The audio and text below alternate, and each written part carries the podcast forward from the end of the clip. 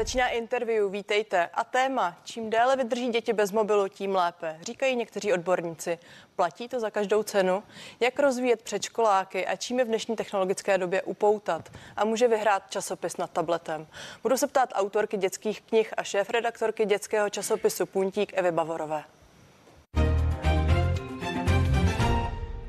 Spisovatelka a eh, šéf-redaktorka časopisu Puntík Eva Bavorová už je se mnou ve studiu. Vítejte u nás. Dobrý den. Mě tak napadá, jak reagujete, když vidíte malé předškolní dítě s tabletem nebo s mobilem v ruce?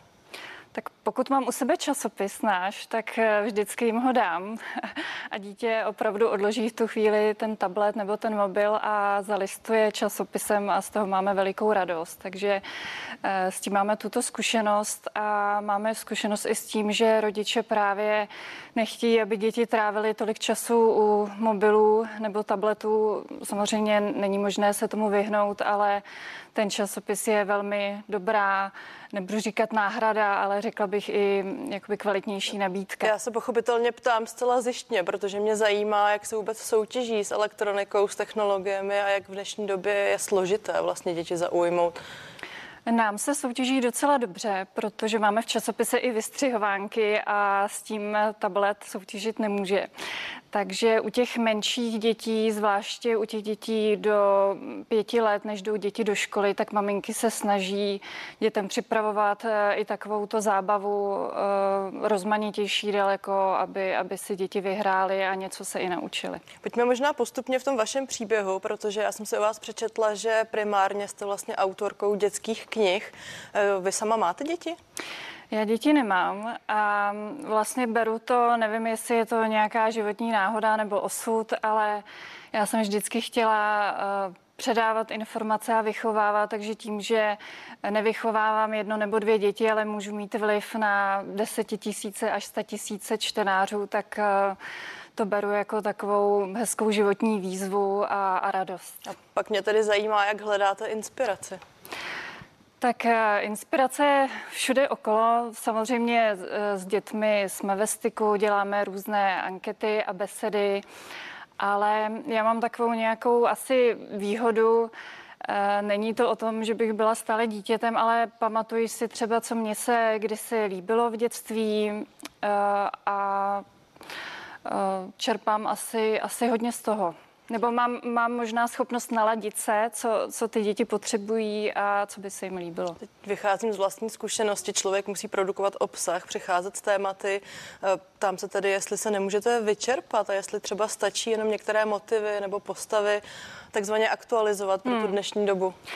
My se snažíme se neopakovat a přinášet stále něco nového. Občas je to problém třeba u velikonočních nebo vánočních čísel, kterých už jsme opravdu připravili nespočet, tak tam se přiznám, že je to trošku problém, ale jinak se nám docela daří eh, přinášet nové věci a vymýšlet i nové rubriky. A teď se zase vracíme hmm. k tomu mhm. časopisu, ale mě to vlastně zajímalo i z pohledu vlastně vašich knih a vaší původní tvorby, jestli tam to není problém, protože hmm. doba jde dopředu, je tady různá konkurence, ať už v technologiích, tak pochopitelně uh, z různých třeba hollywoodských kreslených filmů, jak se s tím to konkuruje? Hmm. Já jsem tady začínala s časopisy, ne, ne s knížkami. Ty časopisy dělám už eh, opravdu dlouhou dobu. A ten, ten vývoj je obrovský, mění se to, i, i ty časopisy se mění, mění se to, co děti chtějí, co potřebují, všechno je rychlejší, takže ty naše časopisy ještě před pár desítky lety vypadaly úplně jinak, bylo tam více dalších textů, teď tam máte více úkolů, interaktivnější věci, my tam máme třeba prosvěcovací stránky, že děti potřebují i baterku k tomu, aby si zahráli a musíte stále vymýšlet právě tyto nové, nové aktivity, nebo máme unikovou hru, což je teďka také velice oblíbené, takže stále se snažíme něco vymýšlet, aby, aby se děti pobavili a zároveň toho něco naučili. Mě to právě zajímá, protože sama mám čtyřletou dceru a, a vidím, co jí třeba upoutá na grafikách, na kreslených filmech. Vidím, že to jsou zvětšené oči postaviček a právě přemýšlím, jestli podobné motivy a, a prvky musíte přenášet právě i do časopisu. Uh, je, je důležité najít tu cestu, aby my se snažíme jít takovým tím středním proudem aby se to líbilo, ale zároveň, aby ty ilustrace a určitě samozřejmě i texty, aby všechno bylo kvalitní, takže určitě to jde. A když to tady stáhnu zpět k časopisům, kdo určuje tu agendu, co v tom časopisu bude? A teď spíš myslím i obecně, kdo, kdo zadá téma, jak to celé vzniká, co vlastně momentálně třeba v kurzu. Protože u dospělých je to snadné, tam si mm-hmm. člověk řekne, když se pohádají politici, bude to určitě eh, na předních stránkách časopisů, ale kdo určuje to žhavé téma u dětí? Tak my se řídíme většinou eh, přírodou, paradoxně možná. Řídíme se eh, školním i kalendářním rokem, takže ta témata vlastně u těch malých dětí se eh, řídí tímto a opakují se, protože rodiče to i chtějí. Eh, před Vánoci chtějí dětem říkat o těch tradicích a, vyrábět s nimi ozdoby, takže my se opravdu držíme tohoto, ale co se týká těch trendů, tak to, to spíše už je pak, jak jsem říkala, ohledně té grafiky a těch nových rubrik a hledat ty nové, nové aktivity. Takže ta poptávka ale vzniká spíš u rodičů, nebo se dá jednoduše říct, co chtějí děti, co chtějí vidět v tom mm, časopise? Já mám nastavené takové úplně jednoduché pravidlo, že časopis by se měl uh, určitě dětem líbit a bavit je a rodiče by měli mít pocit, že tím děti nějak uh, obohatí, že když jim ten časopis koupí, tak jim prospějí, že se něco naučí, něco si vyzkouší a zároveň určitě uh, je to, myslíme na to, aby, aby děti trávily uh, co nejvíce času s rodiči nebo nebo rodiče s dětmi, i prarodiči, aby to spojovalo celou rodinu. Autorka dětských knih a časopisů Eva Bavorová je hostem dnešního interview.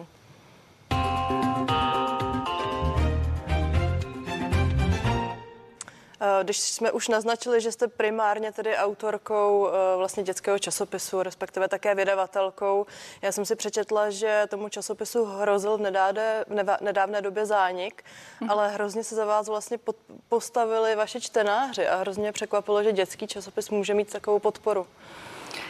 Uh, protože je to o emocích hodně. Um, maminky samozřejmě i tatínkové u nás jsou to z 90% maminky, které reagují na sociálních sítích. A tam se nám podařilo eh, vytvořit neuvěřitelnou komunitu. A jak říkáte, my jsme zažili poměrně dramatický rok, kdy se nám eh, naše práce, kterou jsme budovali několik let, tak se nám eh, doslova rozpadala a pod rukama. Došlo to dokonce do takové fáze, že časopisy přestaly vycházet. My jsme měli připravený časopis eh, do tisku a už nám bylo řečeno, že bohužel nemůže výjít. Eh, bylo to z důvodu problémů původního majitele. A my jsme tenkrát měli týden na to, mm, byli jsme v tom rozjetém vlaku a já jsem věděla, že už ten časopis nevíde a že mám týden na to, než, než se to vlastně čtenáři dozvědí a bylo to pro mě neuvěřitelně těžké, protože jsem si nikdy nedovedla představit, že ten časopis nevíde, protože je to určitý závazek, který máte k těm čtenářům. Takže my jsme jim na ty sociální sítě uh, napsali upřímně, jak to je, že bohužel časopis byl připraven, ale Eh, nebyl už vytištěn a čtenáři nebo ty maminky a rodiče se za nás neuvěřitelně postavili a eh, čekala jsem obrovskou zlobu. Někdo samozřejmě byl rozčilený, ale většina z těch lidí eh, nám psali, jak je jim to ohromně líto a jak nás podporují a, a to nám dodalo tu sílu, že jsme, že jsme bojovali dál a nevzdali jsme to a takže abychom to schrnuli, vy jste vlastně ten časopis vzali z jednoho vydavatelství a začali hmm. ho vydávat sami, hmm. respektive v jiné společnosti. Přesto neťukalo si vaše okolí tak trochu na hlavu, že chcete zachraňovat zrovna dětský časopis? Teď to nemyslím něk- některak pejorativně, ale přesto může to hmm. překvapit. No já myslím, že to nikoho nepřekvapilo a naopak všichni nám, všichni nám moc fandili a a stáli při nás a to bylo, to bylo to důležité. A vlastně i celý ten tým, který eh, ten časopis tvořil, tak um, nikdo neodešel a i v těch těžkých chvílích vlastně chtěli, chtěli bojovat, takže mělo to smysl. A, a těch předplatitelů máme opravdu hodně, takže byla by to, byla by to škoda o to přijít. Časopisy, noviny obecně eh, dnes na tom trhu relativně bojují o přízeň čtenářů. Změnila to v případě těch dětských časopisů třeba nějak covidová doba? Tak naštěstí eh, nás se COVID eh, nedotkl a mm, spíše se dá říct, že možná časopisy se prodávaly více, protože děti trávily více času doma, takže to naštěstí se nás nedotklo. Vy na stránkách časopisu Puntík popisujete, že je vlastně koncipovaný tak, aby také podporoval rozvíjet eh, řeč nebo i pohyb dětí. Můžete nějak popsat, o jaké odborné zázemí se v tom mm-hmm. opíráte? Tak já jsem si dala trošku za takový uh, osobní cíl, uh, protože české děti jsou na to i nějaké výzkumy, že mají problémy se čtenářskou gramotností. Takže my se veškeré mm, aktivity, texty, co máme, příběhy v časopisech, tak je máme obohacené i o různé otázky, o úkoly, abychom právě děti podporovali v těchto těch eh, dovednostech. Máme eh, v tom časopise pro starší děti tečka, máme mini čtení, kde mají i jednoduchý mini kvíz, kde odpovídají na jednoduché otázky právě, jestli porozuměli tomu textu. A už jenom i taková jednoduchá otázka, když se rodič zeptá dítěte, jestli se mu ta knížka líbila, tak eh, to dítě se musí zamyslet a, a vlastně říct si to. A, a je fajn, když se rodiče právě s dětmi o tom povídají. Já chápu, že pak to dítě, když už ten časopis drží, tak se zamýšlí, ale víte, co mě zajímá, jak to vyzkoušíte v té redakci? Kde je vlastně ten vstupní předpoklad, že to bude fungovat eh, i na děti? Tak s tím už máme zkušenosti. Já sama jsem učila, absolvovala jsem obrovské množství eh, táborů dětských, takže eh, s tím máte zkušenost. To je jako když učitelé taky vědí ve škole, co funguje, tak je to stejné, stejné s časopisem. A my právě díky sociálním sítím, které jste zmínila, tak jsme schopni okamžitě reagovat na to, co nám rodiče napíší. Takže když nám napíší, mm, že něco by rádi nějak jinak nebo by změnili, tak my jsme schopni okamžitě na to zareagovat. Takže to není tak, že byste se obracela na kolegy nebo na kolegyně, ať tohle zrovna v tom momentě vyzkoušejí? Mm, my o tom samozřejmě diskutujeme a občas se nám stane, že něco někdo nepochopí z těch dětí a, a snažíme s tím ještě nějak pracovat. Občas to zkoušíme, když jsou to nějaké složitější věci. Už jsme se bavili o té poptávce. Eh, vy se tady v oboru pohybujete již nějakou dobu. Mění se nějak zásadně právě dovednosti dětí i na úkor nebo díky technologiím? Hmm. Tak eh, určitě děti jsou šikovnější v těch digitálních technologiích a teď jsem se setkala i mm, s docela zajímavým názorem, že už se to projevuje i u starší generaci. Eh, třeba eh, říkám, je to jenom, co jsem, co jsem zaslechla, není to samozřejmě nějaký výzkum, ale že lidé jsou méně manuálně zruční, takže tím, že my třeba máme v časopise ty vystřihovánky, tak určitě tím, tímto podporujeme tuto, tyto schopnosti, ale zase jsou potom schopnější v těch jiných věcech, umějí lépe pracovat s eh, různými uh, už robotickými záležitostmi nebo přístroji, takže to, ono se to vzájemně vyrovná. Vy už jste to částečně nakousla, říkala se, že časopisy musí být interaktivnější. Já si dokážu představit třeba při pohledu na svoji dceru, která má tendenci všechno posouvat, tak jak by to dělala na tom mobilním displeji, že možná podobné prvky budou hledat právě i, i na tom papíře? že by chtěli posouvat. My jsme třeba přemýšleli, měli jsme nějakou nabídku a zvažovali jsme, eh, jestli časopis posunout k takové té rozšířené realitě. Samozřejmě je to možnost, ale máme, máme zkušenosti, že opravdu eh, rodiče těch nejmenších dětí mají rádi ten papír a chtějí pracovat s tím papírem. Takže když se vrátím k té otázce, která zazněla v úvodu, tak časopis podle vás může zvítězit nad tabletem? Určitě. A posunuli vás obecně v, v této kategorii nějak technologie? Eh, tak posunuli nás v tom, že je jednodušší pracovat v různých grafických programech, které mm, jdou stále kupředu a to se nedá srovnat, jak jsme pracovali nebo jak se pracovalo třeba před 20 lety. Bylo na to potřeba eh, i daleko více lidí, protože nyní díky těmto programům jeden člověk udělá samozřejmě daleko více práce, tak v tomto určitě co se týká, co se týká grafiky a práce v těchto programech grafických. Říká Eva Bavarová, která zůstává hostem dnešního interview. Jaký víc sama máte vztah k technologiím? Tak eh, řekla bych takový, eh, takový průměrný. Sleduji to, mám ráda, mám ráda nové věci, ale i pro mě eh, ten papír a tuška jsou nejdůležitější, když si dělám poznámky, třeba vymýšlíme nějaké komiksy, tak přiznám se, že, že si to nejradši načrtnu vždycky tuškou eh, na papír a, a mám, mám ráda ten papír. A když tady v úvodu zazněl názor, že malé děti je potřeba udržet od mobilu a od tabletů co nejdéle, mimochodem autorem tohoto výroku je Jan Kršňák, zakladatel webu digiděti.cz, hmm. tak souhlasíte s tím? Je opravdu taková poptávka? Máte vy takové zadání od vašich čtenářů? Čtenářů, respektive od rodičů? Eh, tak zadání nemáme, ale sledujeme to všude kolem sebe, že jsou rodiče vděční za jakoukoliv eh, jinou další aktivitu a že mohou ten časopis eh, vzít, mohou ho vzít i do přírody.